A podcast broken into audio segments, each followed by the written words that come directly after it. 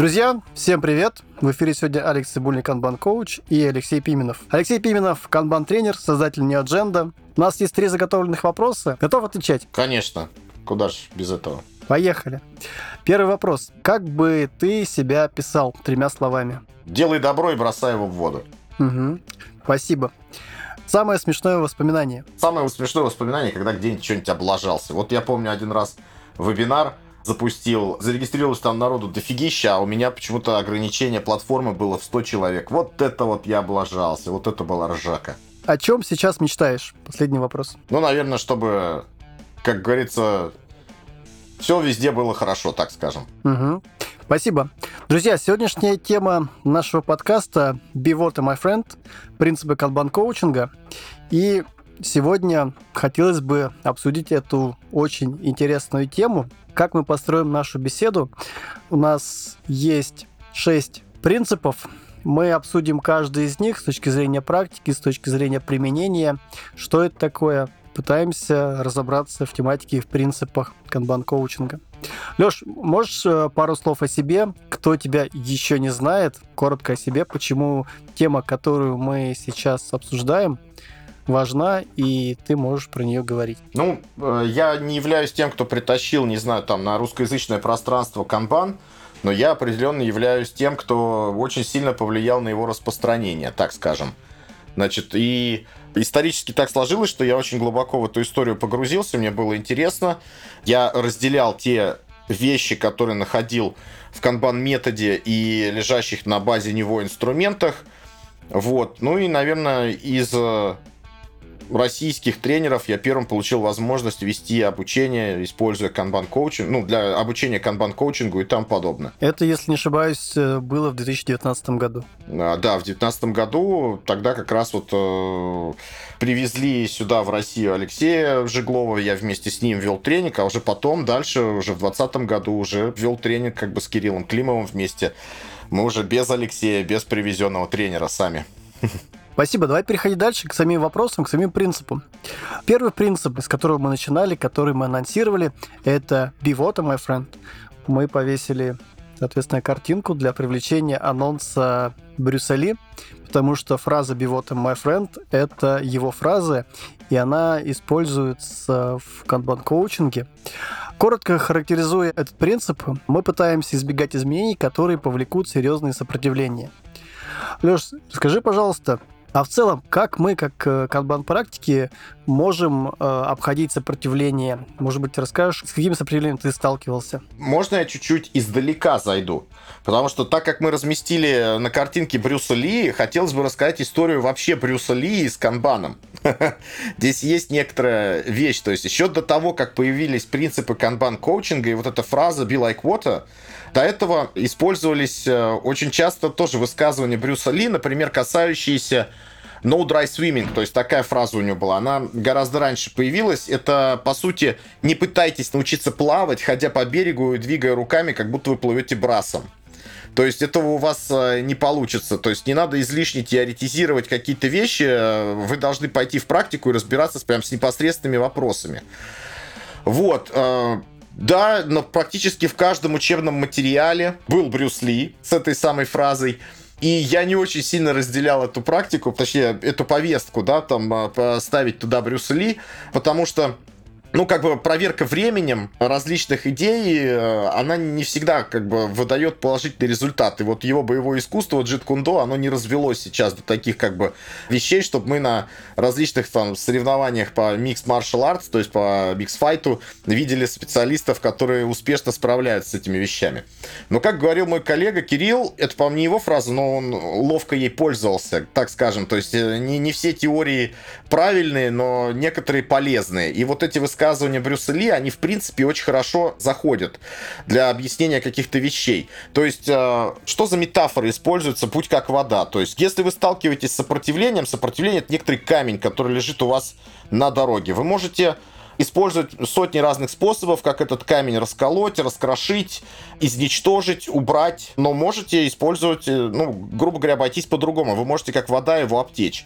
А еще там в дополнение, как бы, Брюс Ли говорил, что вода, она достаточно гибка не только с точки зрения, как она течет, да, то есть он такие вот фразы говорил, вот ты наполни стакан водой, вода станет стаканом, наполни бутылку водой, вода станет бутылкой. То есть вода адаптируется к любой ситуации в данном случае, и она избегает сопротивлений при вот этом вот потоке, то есть когда она движется куда-то. И с точки зрения вообще работы с изменениями, вот эта метафора, она является достаточно такой серьезной. Если мы обратимся вообще к каким-то таким серьезным, давно существующим на рынке подходам к управлению изменениями, ну, например, я могу привести как пример ProSideCar подход. Эти ребята, они вообще имеют огромный справочник даже у себя на тему того, как вообще работать с сопротивлением изменениям. То есть у них есть прям... Это, знаете, как вот у продажников есть э, книга по работе с возражениями, так вот у ProSideCar есть большая такая энциклопедия, где и как, на что вы можете напороться. И, как и во многих вещах, люди из канбан-мира, они подумали на тему, а можно как-то сделать по-другому? Можем ли мы сделать так, чтобы сопротивление мы каким-то образом обходили? То есть... Э, Как это может выглядеть на практике, да? То есть мы избегаем атаки идентичности людей для того, чтобы не получить сопротивление. Мы пытаемся обойти некоторые острые углы, то есть не вызвать эмоциональные ответы, либо еще что-то. А для того, чтобы успешно с этим работать, мы должны, во-первых, иметь определенные навыки. Во-первых, не иметь серьезной амбиции сломать все сразу и поменять все сразу. Второе, иметь определенные навыки для диагностирования ситуации. Этими навыками должен обладать канбан-коуч. И, соответственно, постепенно это все обходить. И одна из самых простых вещей, с которой каждый из вас может столкнуться на практике, вот пойдите в свою команду и скажите, давайте будем использовать вип-лимиты. Вас обдадут фонтаном различных аргументов, почему так делать не стоит. И, в принципе, люди будут правы. Но существует множество способов, как это можно сделать, избегая этого сопротивления. Ну, например, показывая ситуацию, в которой люди... Ну, то есть создавая ситуацию, в которой люди сами могут заметить, что у нас и так слишком много всякой работы, до которой у нас просто не доходят руки. То есть наша обещалка взять в работу какую-то задачу, какой-то рабочий элемент, она работает без тормозов вообще. Ну, то есть и часто этим... Как это можно показать? Самый простой пример — это доска и какие-то ежедневные либо еженедельные статусные собрания у нее. Вы идете по рабочим элементам на доске, а людям вам нечего сказать о том, что они сделали с последней встречи. И если им нечего сказать о том, что сделали с последней встречи, то достаточно целесообразный идет вопрос, а зачем мы столько наобещали? И тут как бы начинается какое-то такое брожение в умах, и приходят люди к пониманию, что брать-то надо как бы не столько много, сколько мы берем сейчас. И уже потом формализация этого может выйти в какое-то прям серьезное правило, которое выйдет э, в виде ограничения, которое мы будем видеть на доске. Вот как-то так, Лёш. Спасибо. Ну, наверное, как бы это один из примеров. Примеров может быть огромное количество, не только связано с вип-лимитами, но в целом как бы обходим острые углы, и все-таки нужно понимать ту идентичность, которая есть у тех людей, у тех организаций, которые есть. Мы, наверное, не сказали такой момент, что есть личная идентичность, есть идентичность группы. Да, совершенно верно. И вообще, в принципе, там не только в идентичности дело, там же достаточно много аспектов, которые мы могли бы рассмотреть. Это аспекты безопасности, аспекты значимости. То есть вы своими действиями не понизите ли значимость человека в какой-то социальной группе. То есть если эти действия будут расценены как попытку его понизить, его значимость, он будет сопротивляться, а иногда и в ущерб группе. И именно поэтому обычно, ну, даже в курсе канбан-коучинга мы изучаем все вот эти вот аспекты. Что есть групповая идентичность, что есть персональная идентичность, что есть социальный капитал, что мы можем назвать социальные инновации, что есть безопасность, э, персональная безопасность э, группы, значимость группы, значимость человека в группе. Эти аспекты, они всегда должны быть все рассмотрены и изучены. Угу. Здесь мы, наверное, плавно переходим именно ко второму принципу. Это поймите, где вы находитесь сейчас. Это как раз то, о чем мы сказали. Да. Скажу тезисно. О чем э, этот э, принцип? Это изучите текущую культуру, практики, поведение людей, как на основании чего они принимают решения. Вот здесь мы проговорили все-таки ключевые моменты: идентичность индивидуальную, кто я, идентичность групповую, кто мы. Обсудили в целом подходы, которые нам рассказывает Рэй Ивельман в своей книге «Босс великий или бесподобный». И, знаешь, здесь возникает такой вопрос. Мы вначале немножко затронули такой момент. А в чем различие между канбан-коучами и агентами изменений? Ну, в твоем понимании. Ну тут смотри, на самом деле это, это же как бы такие понятия, то есть канбан-коуч, он агент изменений, но не всякий агент изменений канбан-коуч. То есть по мне канбан-коучинг это всего лишь инструмент, который может использовать любой агент изменений в той или иной ситуации. Как-то так. Окей, а давай дальше. А какая стратегия, на твой взгляд, более устойчивая в компании и почему? Все-таки, как мы начали привести метафору, разбивать камень молотком или все-таки обтекать и понимать, где вы находитесь сейчас, и изучать текущую культуру. Смотри, изучать то, где мы находимся сейчас, и понимать, что как работает, нужно в любом случае. Другой вопрос, пойдем мы эволюционным либо революционным путем, это уже следующий выбор. Вот смотрите, для чего мы изучаем текущую практику, текущую культуру, как и на основании чего люди принимают решения и тому подобные вещи. Это нам нужно для того, чтобы можно было немножко предугадать их поведение. То есть, что будет, если мы придем к ним вот с этой вот идеей. По сути, это для того, чтобы каким-то образом собрать и минимизировать риски, то есть планировать изменения таким образом, чтобы риски были минимальны. Какой можно пример здесь простой привести? Ну, если... Я, я буду очень примитивные примеры приводить, для того, чтобы как бы на широкий круг э, аудитории было понятно. То есть простая история, если люди, например, привыкли работать итерациями, предложите им отменить эти итерации. Вас тоже, как говорится, обдадут э, большим количеством аргументов, почему это не надо делать и что будут за проблемы из-за этого. Вопрос такой, то есть, а если... вы пришли, и вы поизучали то, как работают люди, и вы знаете о том, что они работают итерациями, это уже значит, что это часть их идентичности. А если это часть их идентичности, то ее нельзя в лоб атаковать. Если ты не готов, конечно, принять все риски того, что произойдет потом. Ты не обладаешь там определенной властью, весом каким-то, и вообще, в принципе, можешь осознать, что будет после этого. То есть это будет активный исход людей из компании, или это будет какая-то партизанская борьба против тебя, либо люди просто так э, согласятся, затаив какую-то небольшую злобу, которую можно потом растворить другими действиями, там, либо, например, полученными результатами, презентовать им их и сказать: смотрите, получилось лучше. Вот, то есть здесь именно такая вот может быть история. А подскажи, пожалуйста, как ты считаешь, какими инструментами мы можем пользоваться для применения этого принципа? Ну, во-первых, хотелось бы сразу рассказать про канбанский инструмент «Статик». То есть это инструмент аудита производственного процесса, он позволяет тебе понять вообще, в принципе, как оно работает.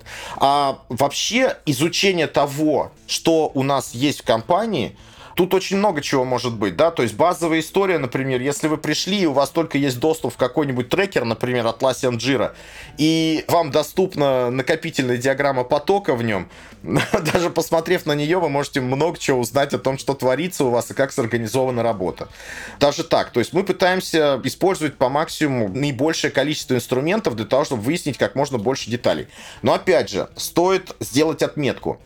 Есть, как это, наверняка слышали термин, который называется analysis paralysis, то есть паралич аналитики. То есть мы можем углубиться в этот анализ слишком далеко, и нам нужен какой-то механизм, который нас в этом деле тормознет.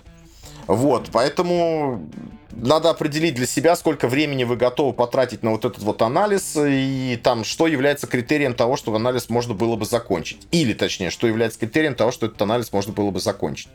И, соответственно, идем, то есть, э, суммируя весь поток, который я сказал, это может быть статик, это могут быть графики, это могут быть данные, это могут быть интервью людей, это могут быть, это уже сейчас не про канбановские практики говорю, там, это могут быть сессии one-to-one, какие-то даже глубинные интервью, в общем, достаточно много чего может здесь быть. Угу. То есть любая практика GoSee, да, это тоже практика для того, чтобы да. понимать контекст, в котором мы находимся и что мы с этим контекстом сможем сделать.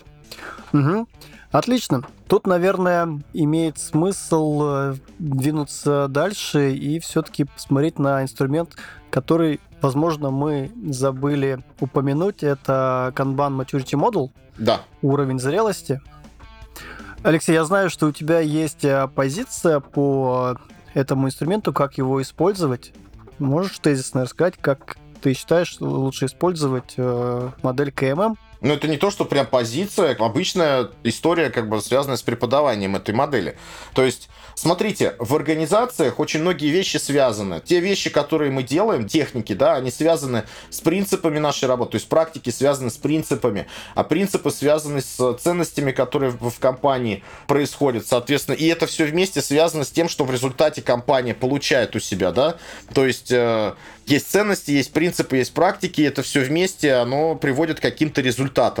И наблюдая за большим количеством компаний, эмпирически канбан-практики во всем мире, они собрали некоторую базу и попытались рассмотреть, какие вот общие вещи мы могли бы увидеть в компаниях и выстроить какую-то, я не знаю, модель роста тех преимуществ, которые получает компания, используя те или иные практики, те или иные принципы, разделяя те или иные ценности. И появилась вот эта вот модель, которая называется кей эм эм или Kanban Maturity Model. А то, что там как бы, скорее, то, что Леша сказал, позиция, это история про то, чтобы вы трактовали название этой вещи не как модель зрелости канбана.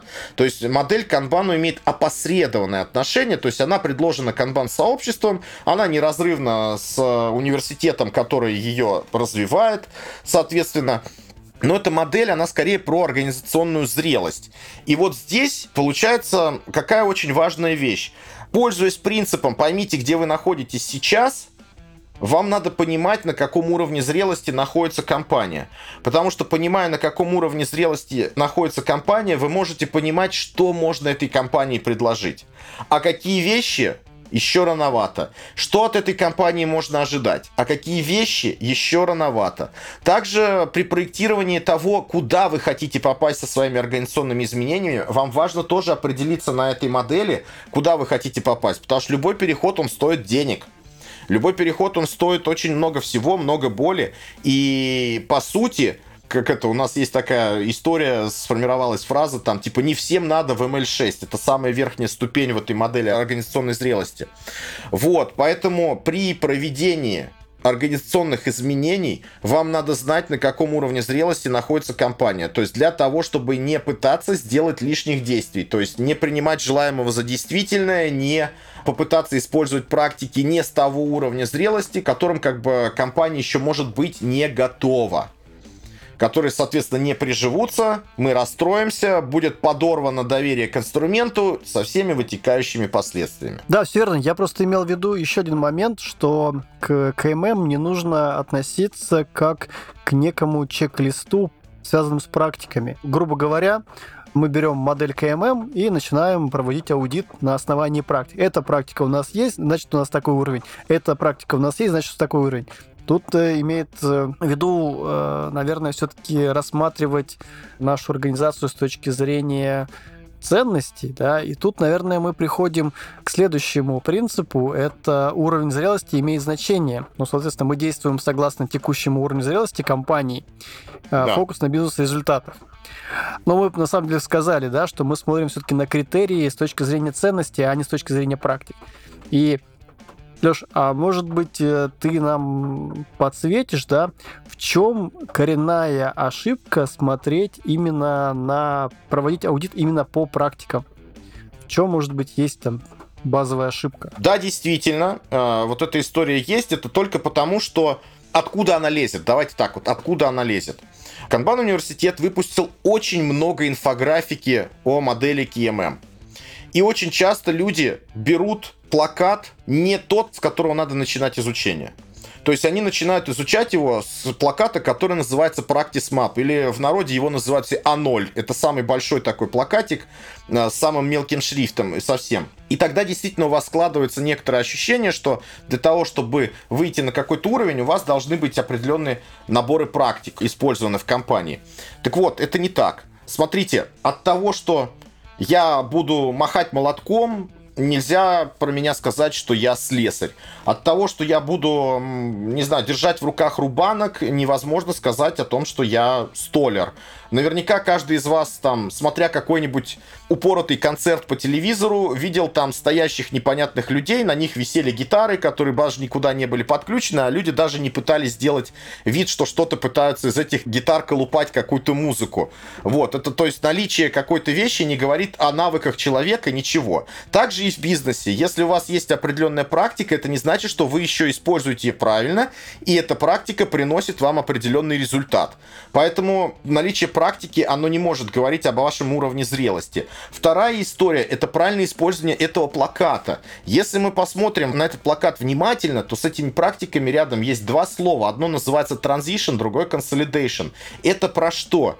То есть для того, чтобы осуществить скачок с одного уровня на другой по модели организационной зрелости, вам нужно вначале разрушить текущий порядок каким-то образом. Опять же, для того, чтобы у нас был принцип «будьте как вода», надо это сделать не просто типа «ребята, теперь вот у нас вот так». То есть вам надо подсветить каким-то образом, показать каким-то образом, что мир не такой, к какому они привыкли, да, то есть тот статус-кво в компании, который существует сейчас, это статус-кво, не ведущий к нужному результату. И в этой модели, в этом плакате есть подсказки о том, что вы могли бы использовать для того, чтобы этот статус-кво разрушить. Вот, соответственно, а потом, когда вам надо новый статус-кво собрать, то есть вы должны дать возможность людям найти их путь, так скажем, в развитии организации. Это я сейчас пробросил мостик там к еще одному принципу, Леш. Вот. Вы тоже можете найти какие-то практики, подсказки, так скажем, в этом плакате о том, что может подсказать, навести на какие-то мысли о том, что каким образом вам надо искать новый статус-кво. То есть здесь это должно быть использовано именно таким образом. И я яро топлю за то, чтобы не делали никакие опросники и светофоры по этому плакату. То есть этот плакат надо изучать далеко не в первую очередь. В первую очередь лучше изучить э, плакат, который, ну, у нас в народе называется А три. Это Kanban Maturity Model Overview, то есть обзор этой модели, где все уровни модели даны в разрезе там самой первой колонки, так скажем, в этой инфографике, которая называется Outcomes или Benefits, Benefits, то есть преимущества, то есть уровень, что компания на этом уровне получает, а дальше уже, что в этой компании должно быть для того, чтобы это было.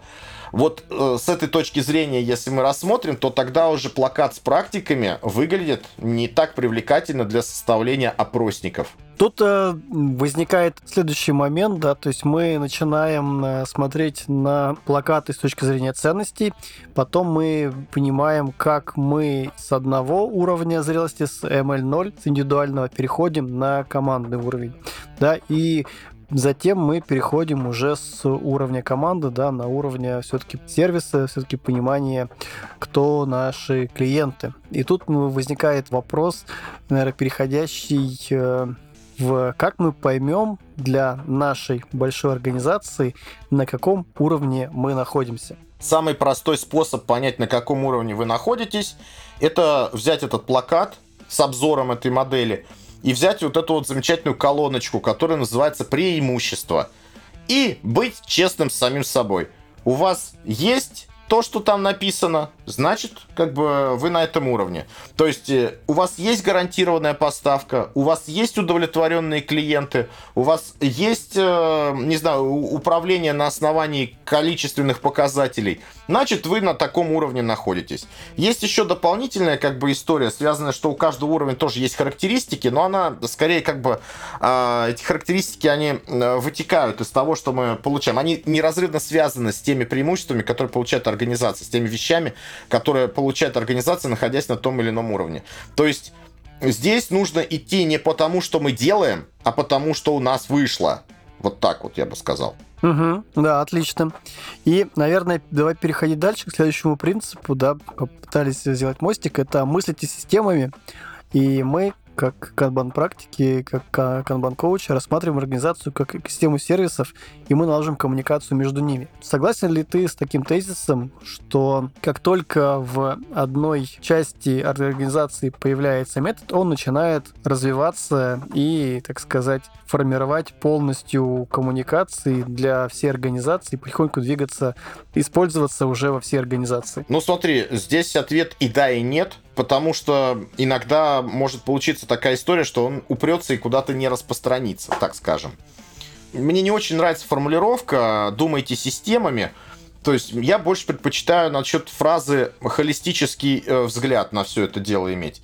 То есть холистический взгляд говорит о том, что нам нужно желательно смотреть именно на клиентский сервис. Это не какая-то небольшая команда внутри компании должна что-то сделать у себя. Изменения в небольшой команде внутри компании могут не принести желаемого результата, а, например, локальные улучшения в этой команде могут еще не стать тем интересным нарративом, который будет распространяться по компании, типа «смотрите, как там ребята сделали, давайте как у них». Вот. Даже если вы посмотрите на модель, на кей эм эм-плакат, вы там увидите такую ценность, которая называется нарратив. Она далеко не на командном уровне. Вот э, нарративы, они как бы начинают расти уже на более высоком уровне, где вы налаживаете межкомандное взаимодействие.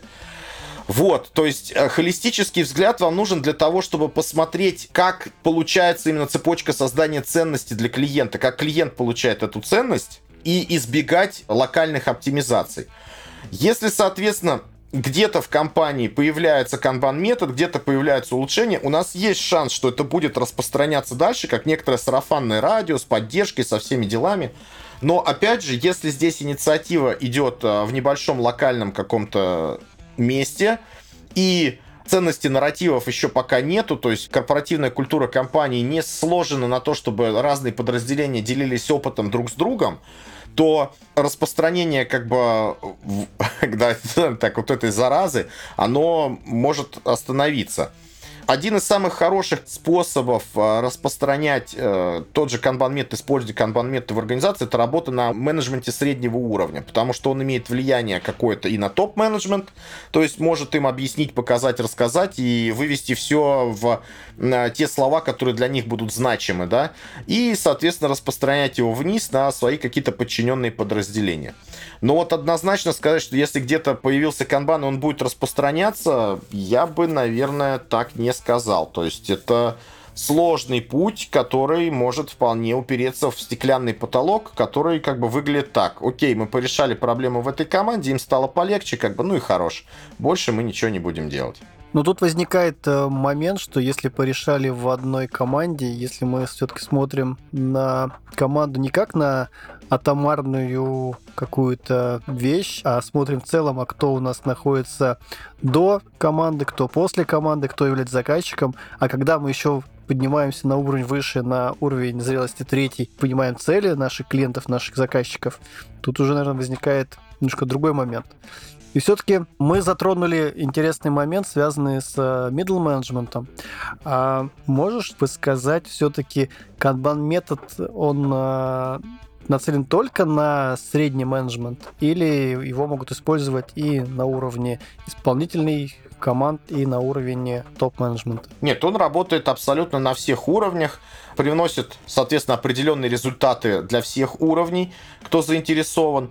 И даже, как это, Майк Борус, по-моему, сформулировал три повестки канбановские, которые нацелены на разные уровни. Повестка, есть повестка выживания, есть повестка ориентации на сервис, есть повестка устойчивости. Да, повестка устойчивости, она связана с тем, что как у нас люди вообще в принципе работают у себя, да, и каким образом их надо защищать от выгорания у нас, потому что все-таки канбан-метод — это инструмент, который рассчитан на работу в организациях, в которых есть высокая доля умственного труда.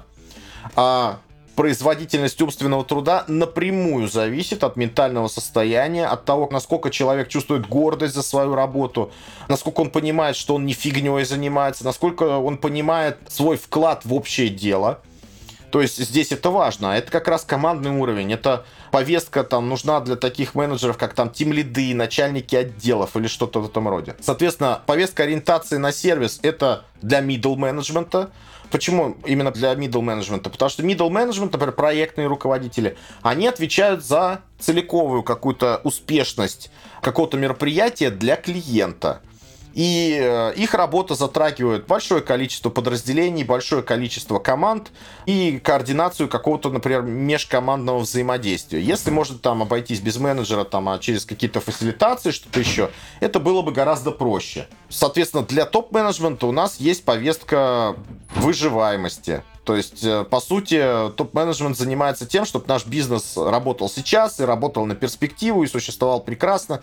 И для стейкхолдеров этого бизнеса надо, грубо говоря, обещания выполнять.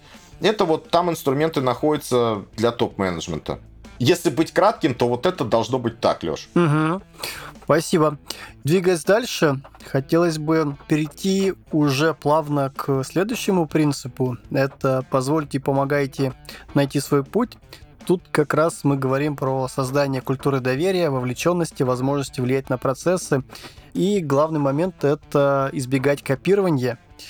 Смотри, допустим, мы возьмем такой пример. У нас есть средний менеджер, есть топ-менеджер, и топ-менеджер приходит в организацию, смотрит, как у, там, у соседних компаний, и начинает копировать. Может быть, мы сейчас проговорим, почему это плохо, и лучше не копировать то, что находится у твоего соседа. Ну, здесь, как всегда, вопрос контекста имеет значение, по сути. Вот я именно к этому принципу, который вот мы сейчас обсуждаем, я к нему пробрасывал, на самом деле, мостик. Дело в том, что, во-первых, принятие изменений, оно всегда лучше, если люди сами эти изменения как бы претворяют в жизнь. Я знаю, что я неправильно сейчас буду использовать термин, но мне очень нравится так говорить. У них есть эмпатия к тем действиям, которые происходят в компании. В данном случае, то есть к тем изменениям, которые прививаются в компании. Для этого нужно всегда создавать некоторое пространство для рефлексии, вовлекать людей, чтобы у них было понимание, что то, что происходит в компании, сделали они сами. А не копировать, здесь история скорее скрывается под тем, что при копировании вам никто не скопирует людей, вам никто не скопирует мозги, вам никто не скопирует бизнес-контекст. И, конечно же, вы будете пытаться копировать компанию, возможно, из другой отрасли, из другого бизнеса, из другого клиентского сегмента. И при копировании компании здесь очень важная история, связанная с тем, что а с чего вы взяли, что это сработает у вас? То есть э, доказательности нет. То есть вы берете прецедент какой-то, где кто-то был успешен, и пытаетесь его растиражировать в другой совсем области. И вероятность того, что вы в этом преуспеете, достаточно низка, потому что другие люди, другие процессы, другие технологические стеки, другой регион, другой клиентский сегмент, другой продукт, другая услуга. Вы должны найти свой собственный путь. И в этом основная ценность э, этой практики, этого принципа. То есть вы должны найти свой собственный путь, который подойдет вам лучше всего. То есть это надо вырастить. Шаблонов не существует. Угу. Тут, наверное, может быть, добавить, что в вашей организации все-таки есть своя идентичность в организации, и у групп есть идентичность, и у людей, которые работают в вашей организации, тоже есть идентичность. Да. Совершенно верно. Ну и тоже, как бы, если приводить, конечно же, примеры, мы можем прекрасно опираться на то, как у нас все пытались привить организационную структуру компании Spotify всем. И один из коллег, какой-то западный тренер, это где-то было на Kanban Leadership Retreat, я уже не помню когда, он сказал замечательную фразу. Он говорит: а я всем клиентам задаю вопрос, когда они говорят, вот нам надо Spotify, модель Spotify у себя применить. Он говорит: вы что, хотите стать стриминговой компанией? Вы же вроде коммерческий банк. То есть и вот это вот вгоняет людей в думу. А, да, что это мы так? Мы действительно, что ли, как бы думаем, что мы сможем работать так, как стриминговая компания? Нет, не получается. Вот смотрите, берем один и тот же рецепт, берем одни и те же ингредиенты, берем двух разных домохозяек, и они варят борщ. И у них получаются разные по вкусу борщи. А получить тот же самый результат у вас не получится. Ну да, будет борщ, но будет отличаться. А у кого-то, может быть, получится такой, что будет абсолютно несъедобный. Ну, вот такая вот как бы история. Знаешь, такой момент сейчас приходит в голову, что вот использование уже готовых моделей – это очень простой путь к достижению результатов, которые желает человек увидеть или топ-менеджер увидеть. А вот можешь подсказать, почему вот топ-менеджеры понимают, что у них сложная система, есть сложные взаимодействия сервиса, есть клиенты? Почему пытаются выбирать простой путь? Ну, в этом отчасти виноваты мы, консультанты, потому что мы им это дело все пытаемся как-то пригрести, показать на примерах, так скажем. И вообще, в принципе, примеры других, кейсы, они очень заразительны для многих, да, то есть как бы я хочу как у него. Это очень важная такая история там. Сделайте мне интернет-банк такой же, как у Тинькова, или мобильное приложение.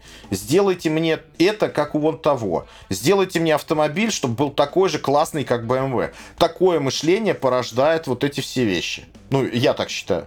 Тут, наверное, еще момент, который мы не проговорили. Это вопрос не только людей, не только ингредиентов, да, а кто является вашими лидерами и какие ценности у лидеров присутствуют. Конечно, это очень важный фактор. И тут мы приходим, наверное, к шестому принципу канбан-коучинга. Это ведите, опираясь на ценности, результаты идут из практики, практики из культуры, культура идет из ценностей. Алексей, подскажи, пожалуйста, а вот как ты считаешь, насколько важна роль лидера в организации и его уровень зрелости? Ну, то есть, есть такая расхожая фраза, что организация не может быть э, на уровне зрелости выше, чем ее руководитель. Ну, в принципе, я считаю, что эта как бы фраза достаточно верна. То есть, э, вы не можете перепрыгнуть через это видение человека, грубо говоря, какие ценности он разделяет. Вообще, в принципе, организация есть отражение ценностей ее основателя, так скажем, человека, который транслирует их. Если не мы рассматриваем кейс, когда основатель от организации отошел, он не является для них иконой, ну, это вот типа, знаете, как Ричард Брэнсон, вот он является иконой для всей группы компаний Virgin, там, и что-то такое. А вот он не как Ричард Брэнсон, он отошел, и сотрудники как бы даже об этой фамилии не думают, какая-то культура формируется своя. Вот, но тогда будет важна очень личность того лидера, который является сейчас в организации. Пусть даже это будет наемный сео, то, как он транслирует вот эту всю историю. Ведь между ценностями, а это часть культуры, да, человека и организации, и результатами, которые получаются, есть вот связь, которую мы, ну, в народе, она получила название канбан-мантра, да. Это что... Культура исходит из ценностей, принципы исходят из культуры, соответственно, используемые практики идут из принципов, а получаемые результаты получаются у нас из практик. Вот. Результаты идут из практик, практики из культуры, культура идет из да. ценностей. Ну, принципы еще можно туда завязать, тогда будет такая цельная картина. Можно и без них, конечно, да. Угу.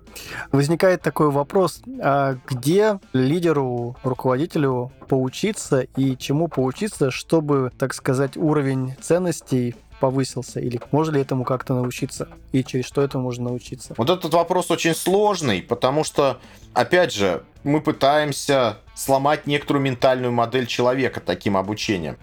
Возможно, это некоторый уровень зрелости этого руководителя, то есть что он считает важным для того, чтобы у него было. Модель организационной зрелости может немного подсказать ему эти вещи, то есть что может быть достигнуто при таком определенном наборе ценностей. Если он эти ценности не принимает, не понимает, то у него такого-то результата в организации не будет. В этом есть подсказка. Но сами мы должны прекрасно понимать, что люди, руководители могут быть такими, что они посмотрят на эту историю и скажут, да не, фигня какая-то, и я смогу достичь как бы вот такого же результата, там, пользуясь каким-то подходом, не знаю, связанным с команд-контролом и какой-то очень сильно токсичной средой внутри организации. Знаешь, не существует же тренингов для того, чтобы растить как-то лидеров э- в эту сторону. Хотя, возможно, я ошибаюсь, потому что, ну, можно встретить на рынке, например, такой продукт, который называется э, спиральная динамика, и даже некоторые провайдеры предоставляют обучение в сторону лидеров будущего. Но я, честно говоря, не видя эту программу и не понимая, что же там в результате у нас получается из этих людей, которые проходят обучение, мне достаточно сложно сказать, это будут какие-то лидеры, которые смогут продвигать организацию на какой-то другой уровень, ну, в рамках модели кей эм эм, или еще нет. Вот так. Угу. Лёш, а подскажи, пожалуйста, можно ли, допустим, к топ-менеджменту или сам топ-менеджер может ли использовать модель эволюционных изменений, стресс-рефлексии, акты лидерства? Я думаю, да. Может ли, допустим, человек задаться вопросом, а что не так, и в своем окружении находить вот эти стрессоры, пытаться рефлексировать и как-то действовать в этом направлении? Конечно, может. Это будет прекрасным примером лидерства примером, так скажем. Извините за тавтологию. То есть человек использует лидерство примером для того, чтобы донести для других, как можно было бы поступить. То есть, введя вот в эту игру эволюционных изменений, соответственно, свой средний менеджмент или команду топ-менеджмента для начала. На самом деле, на нашем одном из прошлых подкастов как раз мы разбирали пример из Казахстана, и там э, был интересный пример лидерства на уровне команды, когда был там один из стилей менеджера именно директивный. Вот э, Лиля рассказывала, как она с этого начинала. То есть у нее была команда, они разрабатывали там, продукт для банка, и она использовала один из стилей лидерства через директивное. И потом она поняла, что вот как бы были такие моменты, которые можно было использовать. Но здесь, наверное, хотел сделать такой момент, вспомнить о четырех стилях лидерства, если ты их затронул, да, это лидерство через сигнал, это лидерство через пример, лидерство через как раз директивное лидерство и лидерство... Вдохновением. Вдохновением, да, мотивацией. Да, давай двигаться дальше. В целом, для кого мы начинали с темы канбан-коучинга, а кому стоит поучиться канбан-коучингу, да, ну мы просто проговорили про топ-менеджеров, про лидеров. Стоит ли им учиться канбан-коучингу? И кому еще стоит учиться канбан-коучингу? Ну, э, я бы советовал эту историю, во-первых, агентам изменений внутри компаний, или даже консультантам в этой сфере. То есть у нас очень много как бы есть различных компаний. Я сейчас даже не agile рынок смотрю, где люди, наемные консультанты, их нанимают для того, чтобы проводить определенные организационные изменения. Вот эти люди. Внутренние агенты изменений, скрам-мастера, agile-коучи, кто угодно, как говорится, там, директора по развитию. Ну и, конечно, топ-менеджменту тоже неплохо это все увидеть. То есть это даже, знаете, как? Топ-менеджменту не обязательно знать и уметь работать инструментом. Но то, что у вашего агента изменений, который проводит изменения в организации, этот инструмент есть, и он работает вот таким образом, будет неплохо знать. То есть, как это можно описать? Вы придете в столярную мастерскую, вы сами руками сделать ничего не умеете. Но вы знаете, как каждый инструмент называется и для чего он служит. И в этом деле вы можете как бы неплохо так помогать мастеру, который будет ловко этим инструментом пользоваться. Вот, поддерживать его и там понимать потребности его, и с какими проблемами он сталкивается. И так как вы спонсор этих изменений, вы можете, соответственно, серьезно очень поддерживать и помогать тому, кто эти изменения внутри проводит. Так что это агенты изменений и топ-менеджмент. Угу. То есть очень хорошо, когда у агента изменений есть не только инструмент знания, но и возможность и, так сказать, силы для того, чтобы эти изменения были выполнены. То есть, соответственно, понимая, каким стилем лидерства мы используемся, ты понимаешь, что если ты начнешь сопротивление ломать, то организация может разбежаться, может разбежаться ключевые сотрудники твоей организации, и тебе нужно смотреть в сторону более эволюционных, более мягких изменений. То есть я к тому, что агенты изменений должны быть не наемные люди, которые находятся в организации, а в целом агентами изменений должны быть в организации все. То есть на всех уровнях должно быть лидерство. Это скорее как некоторая такая вещь, к которой мы хотели бы стремиться. Вот, то есть это, по сути, вовлечение всех людей в процесс проведения организационных изменений снизу и сверху. То есть э, давать им возможность самореализации, давать им возможность слышать их идеи и, соответственно, как ответ от них, видеть от них поддержку в наших каких-то инициативах. Угу. Лёш, следующий вопрос. Вот мы затронули обучение. А где можно поучиться канбан-коучингу? Ну, конечно же, можно поучиться у нас. Но чтобы не было так обидно, что я тут продвигаю как-то свое обучение, я бы рекомендовал поучиться у любого там сертифицированного тренера Канбан-университета. Сейчас, конечно, это сложно сделать, но если вы найдете пути, то, как говорится, welcome. Я думаю, будет вполне полезно пройти подобное обучение. То есть дальше стоит ограничение там языковое, например, на каком языке вы готовы проходить обучение. Здесь чуть-чуть сложнее, на русском не так много людей сейчас это дело преподают. Ну, например, в каком-нибудь корпоративном формате, уже упоминавшийся у нас Алексей Жеглов, я думаю, мог бы вам провести, вот если вы там в Казахстане, например, и хотите на русском языке, почему бы не пригласить Алексея? Может, он даже с удовольствием прилетит сам и проведет это обучение. Вполне история хорошая. Еще один такой вопрос. Я знаю, что курс, класс кей си пи, канбан-коучинга, проходит в паре с кей эм эм. Вот такой вопрос возникает. Можно ли понять канбан-коучинг без понимания модели кей эм эм? Хотя мы модель кей эм эм уже обсудили. Нет. Ну, вообще, понимание модели кей эм эм является пререквизитом для того, чтобы был у нас класс канбан-коучинга.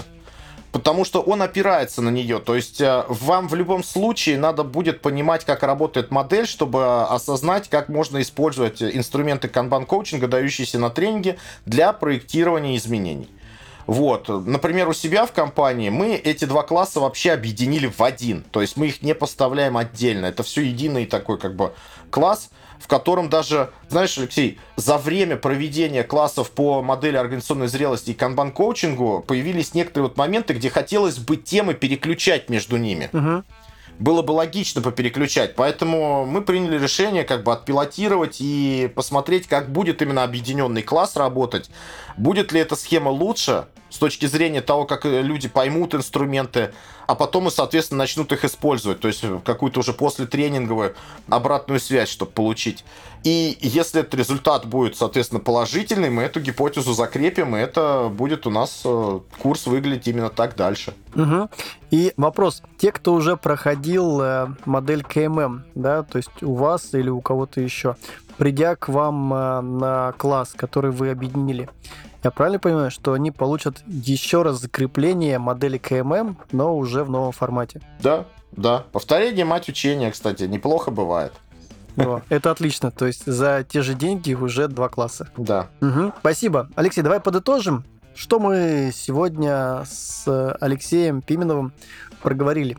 Темой сегодняшнего подкаста у нас была тема Be water, my friend, принципы канбан-коучинга. С Алексеем мы проговорили принципы канбан-коучинга. Это «Будь как вода». Поймите, где вы находитесь сейчас. Уровень зрелости имеет значение. Мыслите системами. Позвольте и помогайте найти свой путь. Ведите, опираясь на ценности. Проговорили коротко, где поучиться канбан-коучингу, кому поучиться канбан-коучингу, возможно ли обучение без знаний модели кей эм эм. Алексей, спасибо, что пришел. Давненько не виделись. Я считаю, что это было прям классно, замечательно. Разобрали отличную тему. Спасибо тебе. Тебе спасибо, что позвал. Все, всем пока. Всем пока.